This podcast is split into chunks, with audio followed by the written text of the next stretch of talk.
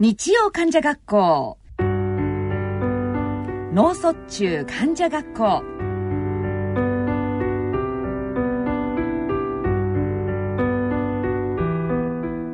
皆さんご機嫌いかがでしょうか？沼尾ひろ子です。阿部正弘です、はい、先生今週もよろしくお願いいたします。慈恵会医科大学よの阿部正弘先生です。あの先生は、はい普段は、はい。あの慈恵会大学病院の方そうですでね。はい。そのリハビリの方はい。でもご専門でやられてらっしゃって、はい。でもこのようにほらラジオにお出になってねい。いろいろこうお話しなさったりとか、あと土曜日曜はもう全国各地公演回られてる。そうですね。あの例えば日曜日は京都で外来をやったりとか、ええ。あの鳥取で土曜日は外来をやったりとか、うんうん。まあ、一応まあ正しいリハビリを啓蒙しようとい。うことで、まあ一応、まあ、医局員とともに、うん。まあ、土日なしで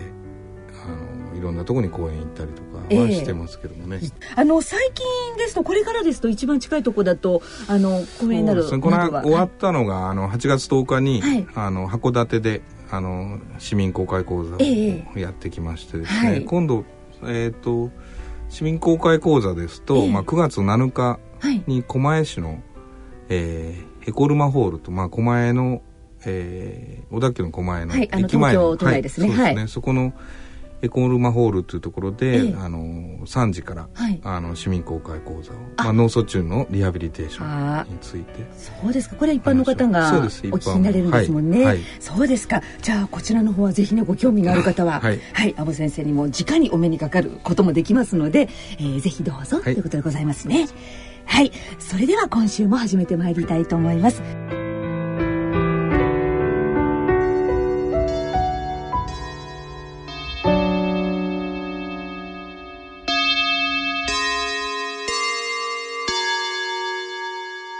今日はですね先週に引き続きまして、えーゲストに日本音楽療法学会理事の岡崎香奈さんをお招きしてお送りいたします。脳卒中の後遺症者に対する音楽の効果についてお送りしてまいります。岡崎さん、ねはい。その言葉が出やすくするための、はい。それを音楽を取り入れるっていうのはどんな風にしていくんですか？あの私がやっているアプローチっていうのは、そはい。の即興を中心とした音楽中心的なアプローチというんですけれども、やはりその方のこうメンタルテンポとかその日の状況とかあと呼吸の浅さとかテンポが全然違うんです。やはり録音された音楽っていうのはやっぱり患者さんが合わせなきゃいけないので、うんうん。合わせることができなければやはり自分は障害があって合わせられないから劣等感になってしまうんですがそこでまたできないってね、えー思ってしまうんですが、そこで私たちはその方の呼吸のテンポとか浅さとか、メンタルテンポとかその方のその声のその声域音域っていうのがあるので、うんうん一番出しやすい音域から拾っていって、うんうんそこからこう前後して広げて、うんそして少し大きく強弱を大きくしてみたり、うん。そうすると、ああって言って本当に先ほど先生がおっしゃってる体がこうやって開く、あの言葉出ない人って浅くて速い呼吸するの,、そうなんですよ。ああえっと、あのリラックスできないから、それで僕らが言語療法やるときはい。にちゃんとしたのは、うん。最初から言葉の訓練せずに、うん。肩とかねうん。首周りとか柔らかくしてん。リラクゼーションしてから言語療法やるの、あそれみんなあまり知らない人多いんだけど、ええ。そうやってやると言葉が、うん全然違うんですよ。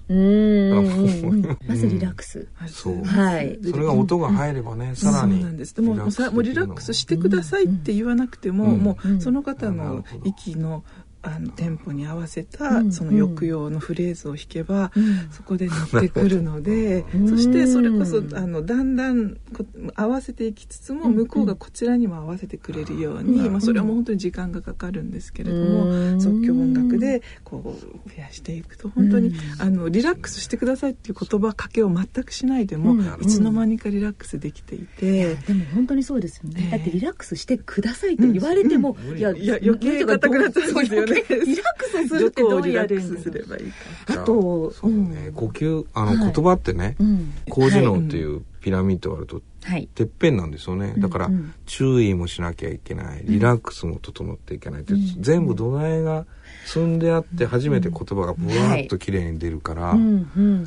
非常にこう理理にかなってますね、うん。すごいその辺は。あ。とあれですよね。その失語の時って私もそうだったんだけれども、はい。あのそもそももう話すのが嫌に、ちょっと声で人と話すのがもう嫌なんですね。でそうするとあの知らず知らずのうちにですねやっぱり声とかを出すということが、なかなかこうどんどんちっちゃくなってなくなるんですよね。どうしてもこのちっちゃな声で例えばあのこんにちは、ってなったりとかするんです。で大きな声でって言われても、その大きなっていう、まず、ってことがまずこうなんかピンとこないというか、どのくらいが大きな自分でも大きさが分からなくなってくる。うん、で私なんかがあの自分でやる朗読会なんかではご挨拶じゃあまず最初にじゃあこんにちはのご挨拶をしましょう。こんにちは。これ目の前の今私すぐ目の前に膝がくっつくぐらいのところに合わせていらっしゃるんですが「こんにちは」で今度はじゃあそこのスタジオの外にいる方に向かって挨拶をしましょうか。っていうと、うん、ちょっとだけやっぱり離れた方なんで「うん、こんにちは」って声がちょっとずつ大きく、うん、じゃあ今度あのこの来る前のあのため池さんのの駅が近い。ため池さんのの駅の人に向かってじゃあちょっと挨拶しますか？知ってる人がいましたね？って言って「こんにちは」ぐらいに、だんだんちょっとそんな感じで声をはいあの出していきましょうっていうようなことはやるんですが、うん、それを音楽でっていうことになるのがまたね、うん、いやすごくこうリズムが今度出てきていいんだろうなって、ね、知らず知らずのうちに大きな声を出しているようにこう持っていくという。で「あー」が出たらもっと違う「おー」が出したくなったりとか、ちょっと体の動きも変わってきたりとか、はい、あとこうベースのリズムをちょっとこうあのしっかりさせるとこうこういうふうにこうちょっと裏上には映らないですけどこう下にこう下に締めるがうなんですうっていう拳を握ってそうですね。うってやるでね伸びるとねそうです。そうです。です。からそこで結局その体の動きとこう声とか一緒にこう合わさるのでどちらのまあまあリハビリというんでしょうかどちらもこう動かすということができるので。2つのことができますね。体のこの動きと、ね、ああそうですか、はい、もうちょっとこの長い言葉とかになるとどんなふうにしていくんですか？長い言葉になると、はい、まあその方のその状態にもよりますけれども、えー、まあ一つその単語を言ってみて、うん、それをその先ほど言ったメロディーに合わせて言ってみるんですけれども、うん、えー、その時にただその繰り返しではなくて例えば、あの私があのやっているのは例えば「何ぬねの」の歌とか「かきくけこの歌」とかっていう即興の歌を作るんですけど、えー、まあ、まず「何ぬねの」とかっていうのをやって。で,、で「な」で始まるものは何とかって言って、そこでいろいろ連想で出てくるものを例えば「ナス」とか、なんか肉とかって出てきたりとか、でポロッとそういうところであのご自分の気持ち、例えば、まあそのあ,、まあ、あるその方は姉ちゃん大好き若い方がいいってね ねのとこでおっしゃったりするんですね。で、はい、そういう、あのまあリハビリでは本当はさそういうことはあんまり言わないんでしょうけれども、ふっとその方から出てきた言葉で歌を作っていくとかでその先ほどその長い言葉のことであの一つ思い出したのがそのかきくけこの木のところに、はい嫌い自分のことがあって歌われた方がいたんですよ。やっぱりその自分の障害になった自分が嫌いって。であんまりそういうことってあんまり言う場所もないしやっぱりこう我慢して頑張らないとっていう気持ちはあると思うんですけれどやっぱりそういう気持ちもこう歌詞にしながらそうするとそれを一緒にあの歌って、うん、嫌いにならないでくださいなんて私は言わなくてその方がおっしゃったことを、うん、そのハーモニーをつけてですね、その嫌い自分がって言った時にこうぶんちゃぶちゃって楽しいハーモニーではなくて、苦しいんだろうなとか、うん、そういうふうにこう葛藤してらっしゃるんだろうなっていうようなちょっとこう、うん、あのハーモニーを感情体験としてそこに入れるんです、ね、そうですか。それって今ハーブハーブでもこれはちょっとえあの、もう15キーで決まってしまっているので、はい、それ私はピアノでよくやることが多いです。そうですか。はい。はいあと音楽だと歌、うん、歌を歌ったりなんてこともあるんですか、はい、規制曲を歌うこともあります。はい。規制曲はもうあのそれこそ好きな歌とか、うん、思い出のある曲とか、うん、あのそれこそあんまり言葉が出ない方でも、うん、昔歌っていた歌は結構間違えずに歌われることがよくあるんですね。あの歌詞幕なしに歌えて覚えているということが、やっぱりイントネーション、メロディーで覚えてらして、えー、逆に、それはそれがうまいことできるわけだから、それを利用して訓練をやっていけばいいんだって感じ。です。だから、ね、よくアメリカで有名なのが、あの失語症のリハビリで、あのイントネーションセラピー、メロディックイントネーションセラピーっていうのは非常に、はい、あの有効性が高いっていうのが言われててそ,、それもやっぱりリズムなんですよね。だから日本語はもっとリズムなので、ちゃんとやればもっとこう可能性が広がって、いい方向に行くんじゃないかなというのは非常に思いますけどね。そうですか。ちなみに、阿部先生はお好きな歌は何なんですか？僕ですか、僕は元気を出す時はもう異邦人という、ああ久保田さっきのとかあの、はいシルエットロマンス、ね、ああえっと大橋。そうそうそうそうあのもう年がわかりますけど申し訳ない。ベスト世代かもしれないな。んかやっぱありますよね、うん、それ音楽ってこんなふうにいや何があってこれこれだけでも相当盛り上がりますよね。はい、ね。はい。かその集団のそのセッションとかをやっていると、例えば好きな曲をあげただけでこうやっぱりいろいろこうそれこそその頃の話題になったりとか、それがその挿入歌になった映画の話になったりドラマの話になったりっていろんなこう語りが増えるということもメリットにありますね。はい。そこからなんなんでしょう発話のなんか自分から何かをこう伝えようとするきっかけにもなったりしますか、はい、なりますね、結局、ちょっとやっぱ言葉出にくいと伝えられないから、さっきも言われたようにちょっとこう気分的に落ち込む人が非常に多いから、それをちょっとこうどんな形でも解放してあげるってことは非常に大事なことだから非常にいい手段だと思いますね。そうですかあのそれでも一番最初にじゃあいきなりその楽器でね、はい、じゃあってこう始めても、いや恥ずかしいよって思われる方も、いらっしゃいます。はい。いますか、やっぱり。もうたくさんいらっしゃいます。あの、やっぱり世代によっては、こう、ピアノを聴くなんて、なんかちょっと、娯楽でいけないんじゃないかとか、その、リリハビリしなきゃいけないのに遊んでいいんだろうかとか、そういうふうな、こう、方もいらっしゃるんですけれども、あの、音楽療法っていろんな参加の形態があって、もう、まあ、がっつりこう、いろいろあの音楽療法士と活動する場合と、まあ、集団でする場合は特に、あのその周りでやっているものあの人たちを聞いたり、見たりすることができるんですね。でそこにも入れない方はなんとなくこう聞こえてくる音を、あのあなんとなく楽しそうにやってるなっていう廊下とか、あの病室から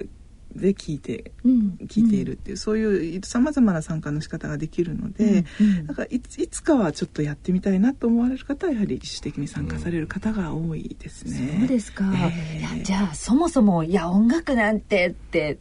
いや嫌いだしっていうの方？なんかはどうですか、そうですね、まあ、あのご自分の意思で受けたくないということであればこれはもう強制することはできませんけれども、あのやはり音楽というのはその、昔からやっぱり子どもの頃から親しんでいるものなので、何かしらやはりちょっとこう好きな歌があったりとかするんですね。ですからあのまあ別に歌は歌わなくてもいいけれども、聴きたいという方もいらっしゃって。たりして、で聴いてるうちになんとなく歌いたくなるとか、ですから、まあ、あの必ず歌わなければいけないということでもないので、その方なりに参加できる形を、あの探してやっていってどんなアプローチがあるんですか？やっぱりあのやりたくないっていう方は、はい、じゃあちょっと見学していただくとか、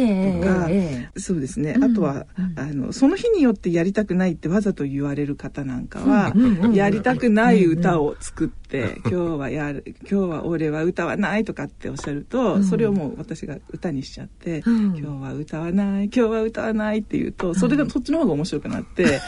その今日は俺は絶対歌わないっていう曲を絶唱してくれたりするんです。ああ結果的にそれを結果的に歌っちゃってるんですけれども、はい、ですからそういうなんか抵抗とか葛藤とかもまあその関連関係性ができてからそれは初対面でやるやっぱりちょっとびっくりされますけれども、ある程度あの継続してこう顔もして、あの関係性ができた上でそういったことをやると、なん。か拒否も一つの参加につながっていくということがあります。リハビリはモチベーションが大事ですからね。で、まあできれば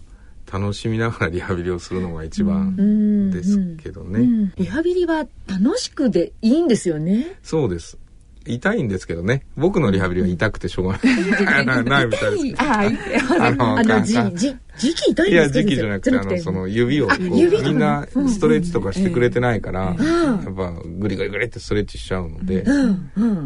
そうすると「いらだだみたいな。ってなるので。その時の音楽はどうして痛いの歌作ります。ちょっとやってみましょうかね「いたたたた」なんて言いながら今日やるのかな。あの実際にあの集団で、あのあのセッションやっていた時なんかは、もうそれこそそのダンスムーブメントセラピストの方と一緒にやっていたのでストレッチをするとやはり痛かったりとか、あのあの曲がらないところ曲げなきゃいけなかったりするわけですよ、そうすると「痛たたた」とか「もうやだよ」とかって言うとその「痛たたたやだよ」って言いながら、その曲を作ってやるんです。そうすると「いたたたたやだよ」とか言いながらでもみんな笑いながら、そのそこで結局だから自分たちが「いたたたた」とか「やだよ」っていう歌詞を提供してくださったわけなのでそこの音楽作りに自分たちが関与したっていう役割意識も出てくるわけですよね。ると「いたたたた」とかっていうのも一つだって言っていいわけじゃないですか。本当に言いたいわけだから、だからそれは言っちゃダメとかっていうことじゃなくて、もう本当に痛いとかやりたくないとかちょっとこれは嫌だっていうのを歌にしていけば、そんなに苦痛ではなくなってしまうし、集団で共有できる「帰れ」とか言われたことあります。本当に、無視してやるんですけどね。いやあそそんなの無視して。そこにいいよ、いい音楽があれば。私もう帰れって言うと「はい帰ります」って言うと「やっぱり帰らなくていい」とかって言ってくださるので音楽でちょっとまああの関係性ができれば面白おかしくもできますけれど、まあそれはそのあの、はい、関係性によっては、対応はもちろん変えますが。リハビリはあのそりゃ大変だし、うん、辛い、辛くないわけじゃないけど楽しくやりましょうよ。そうですね。ということですかね。はい、はいうん、特に言語なんてそうですよね、うん、楽しくやりたいですね、うん、そうすると長続きしますもんね。そうですね、はい、モチベーションがあるということが一番大事かな、はい。はい、あの岡崎さんはこれから、あのこんなことを取り組んでみたいなとか、はい、いろいろまたお考えになってることはおありなんですか？はい、あの私はあの、うん、今フリーであの音楽療法をやっていますので、えー、はい、あの患者さんは何人か持っているんですけれども、うんうん、あとまああの都の学校でもやっておりますし、えー、あの先日東北音楽療法推進プロジェクトというものを、あの、まあ、同僚が中心になっているんですけれども、それを手伝いながら一緒にあの社団法人を立ち上げまして、はい、そこであのやはり被災地で、あの音楽療法をやっている音楽療法士のサポートをして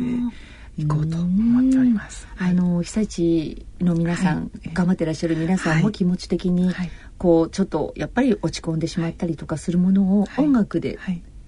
あの元気になってこうみたいなことですか？そうですね、まあ、元気になるだけではなくてやはりその悲しさ苦しさというものがありますから、そういったものも音楽の中でやはり出してもいいんだよとか、そういう一緒にそれを分かち合う仲間がいるっていうことも音楽活動の中に取り入れながら、はい。はい、楽しくもありさまざ、まな感情体験をしていきながら、はい、はい、やっていこうと、まあ、あの現地の音楽療法士たちが頑張っていますのでそうですか、はい、その人たちをサポートしていきたいなと思っております。わかりました、はい、あの実際に今日のこの放送をお聞きになって、はい、音楽療法って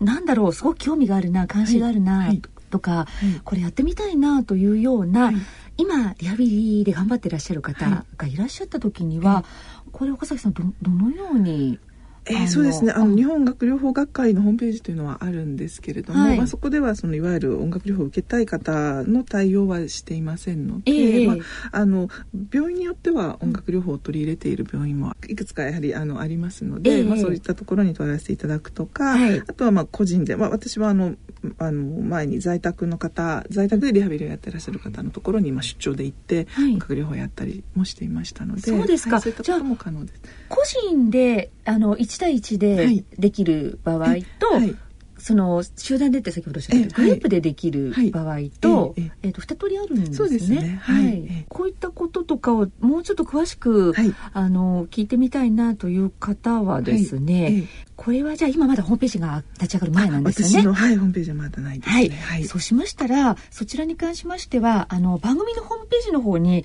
はい。お問い合わせ欄がありますのでそちらの方からあの岡崎さんの今日の音楽療法について聞きたいですとか、はい、そんなことをですねあの書いて送っていただければいいと思いますので、えー、よろしくお願いいたします。はい。ということで今日は、えー、音楽療法につきまして日本音楽療法学会理事の岡崎かなさんゲストにお招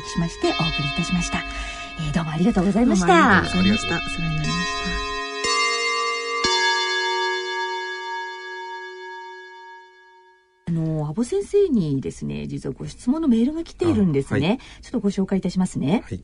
7月21日の放送で、安保先生のニューロという治療方法についてのお話、少しでも動けるなら可能性があるとのこともう少しこの可能性についてお話しいただけませんでしょうか？というメールがありました。はい。あの、はい、今その非常にこう、えー、精力的にやってるのは上肢の機能障害肩から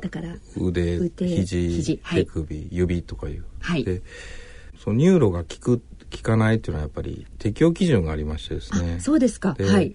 患者さんっていうのは指が動かない人ってかなりたくさんお見えなんですよね。指動くけどちょっとこう使い勝手が悪いとかですね、はい、で指の機能をこう良くしようと思うとですね、はい、少し指が開かないとダメなんですよ。一本でもいいですけどできれば親指と人差し指と中指がちょっとでもこう自力で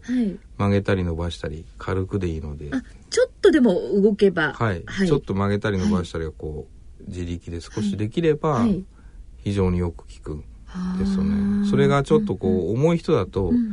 握るギューって握ることはできるんだけど、開くことができない人が上なんですけど、握ることしかできない人っていうのは、あまりニューロをして指の機能は改善しないですね。だそれはまあボトックスとか打ってですね、はい、ちょっと機能を土台をしっかりさせてから磁気刺激するということもできますけども、今のところまあニューロの効果っていうのは、少し指の機能から限定してして言えば、はい、ちょっとこう自力で動く人じゃないと効かないというのがあります。はい、その他は？どういったことがありますか？そうですね。あの、はい、やはりちょっとこう全身状態が落ち着いてる人とかですね、うん、あの日常生活がある程度自分でできる人とか、うん、認知症がない人とか、うん、あと透析してない人とか、うん、えー、そうですね。あとはまあ金属ですね、ちょっと MRI が取れないような、えー、ものが頭の中に入ってるとかですね、はい、そういう問題があればあとはちょっと年齢が16歳、えー、以上であるっていうのは今のところ。まあ、い、ろいろこれはあの患者さんが、うん、えー、来てですね、いろんなお話し合いをして、うんうん、えー、まあ、年齢に関してはですね、うんうん、あの少しまあ余地があるというか、うんうん、実を言いますともうあの小児の、うん、えー、まあ、子供さんで脳卒中になる子もいるんですよねかわいそうなんですけどね。なので今小学生に対して、はい、あの7歳と10歳ですかね、はいその子たちにもあのちゃんと同意を取って、副作用も起こる可能性も説明して、うんえー、2人、えー、7歳と10歳の子にはやりましたけど。で2人とも非常に良くなってもうもう中学生になってますけどね、うん、はい、うん、この間会って、うん、非常にいいってまだ大丈夫だって言ってくれてましたので、はい、だから年齢に関してはちょっとご相談をするということになりますけども。はい、えーと、失語失語症の方はどうですか、ね、失語症は、はい、やはりちょっとこう副症っていうんですかね、うん、こちらが例えば山、はい、山って言葉を言った時に、うん、ピッて音が鳴りますから、うん、ピッて音が鳴ったら聞いたことを答えてください、それがね「はわはわ」って言ってもこう山って答えられなくてもいいんだけど、はい、こっちの言うことを理解して、えー、答えるということができる人が一番いいですね。というのは、理解して答えてると、どっかの脳が動いてるわけなんですよね。でそこがそのやっぱり言葉の中枢になるとこなので、はい、そこの機能を高めてあげるっていうことが言語の、えー、言語機能の改善につながるっていうふうに思ってますので、だからどこの脳が大事なんですかっていう検査をしないことには、うんうん、その検査ができる人じゃないと失語症に対しての、はい、えー、時期の刺激っていうのはやりにくい。うかできにくいですよね。なのでちょっとこうこっちの言うことが全く理解できなくてっていう人には少し難しい。です。ただ簡単な受け答えとかができる人っていうのは、あのできる可能性ありますね。そうですか。はい、失語症に関しては、はい、えっ、ー、とどこに打つかっていうのを決めないといけないんですよね。うん、失語症は非常に難しいので、はい、右の脳で喋るか左の脳で喋るかわからないんですよ。あのあれってね、はい、あの言語やっていうのは私は左そう97%右利きの人の97%は左にあると言われてますけど、ただ、えー、あの右にもあるというふうにも言われてるんですよね。あのそれはままれにと言いますかそうですね。そういう方もいらっしゃるはい。でもあの、はい、そんなんはどどうでもよくて、うん。うん、あそうですよね。そうそう。良くなればいいので患者さん。が、この人は右主体で良くなるのか左主体で良くなるかっていう判断ができれば非常に僕らとしてはありがたい。ですよね。もうその右が大事左が大事っていうのはもう言語学者とかいろんな先生がもう100年以上戦争してるんですけど答えは出てないんですよ、はい、そんなのどうでもよくて。右で喋ろうが左で喋ろうがどっちが大事かっていう評価ができれば、はい、磁気刺激は非常に使いやすいんですよね。なので、はい、その検査ができるためにはちょっとこうこっちの言うことを簡単に復唱してもらうと「山」「山」って言ったら「山」山って答えてくれるっていうのを、それを理解して理解してちょっと答えてくれるっていう検査ができる人に限って、磁気刺激ができるということで。す。はい、はい。ということで、えーと、その可能性ということに関しましては実際に先生の診察診断をお受けになってそうですね、はい、あのいろいろ説明をします。はい、なので例えば、うん指が開いてるんだけどちょっと動くんだけども、うん、肩が上がらないっていう人もいるんです中には。それはまあリハビリが下手な、場合がほとんどなので、ちゃんとリハビリのやり方を、うん、なのであのもう今はですね全国で年間1500人ぐらい磁気刺激ができるように、はい、えーと、連携を組んで、はい、私どものところでその実習をして、はいえー、慈恵医大と一緒のようなプログラムで訓練ができるところが全国に、えー、もう10箇所になりましたね。10箇所ありますので、はい、できるだけ聞くようにしてから入炉したいんです。はい、だから焦ってやっても土台ができてない人っていうのはよくならないので、はい、しっかり正しいリハビリをして、土台を上げてから入炉するっていうのをおすすめしますのでどうぞあのいろんなところで外来してますから。そうでしたか。いろいろですね。どうぞ。いろんなところで。はい。慈恵医大のリハビリテーション医学講座のホームページを見ていただくと、はい、そこにあのニューロを受けれる施設っていうのがあの一覧で出てます。はい。で例えば失語症を受けられるのは慈恵医大の本院と第三病院と、はい、あとは鳥取の清水病院この3箇所だけとか、はい、はい、あとは上肢はこの10箇所でできますとか、はい、まあいろいろ書いてありますのでそこに連絡先もあの書いてありますのではい、はい、ということでございます、はい、はい、ありがとうございました。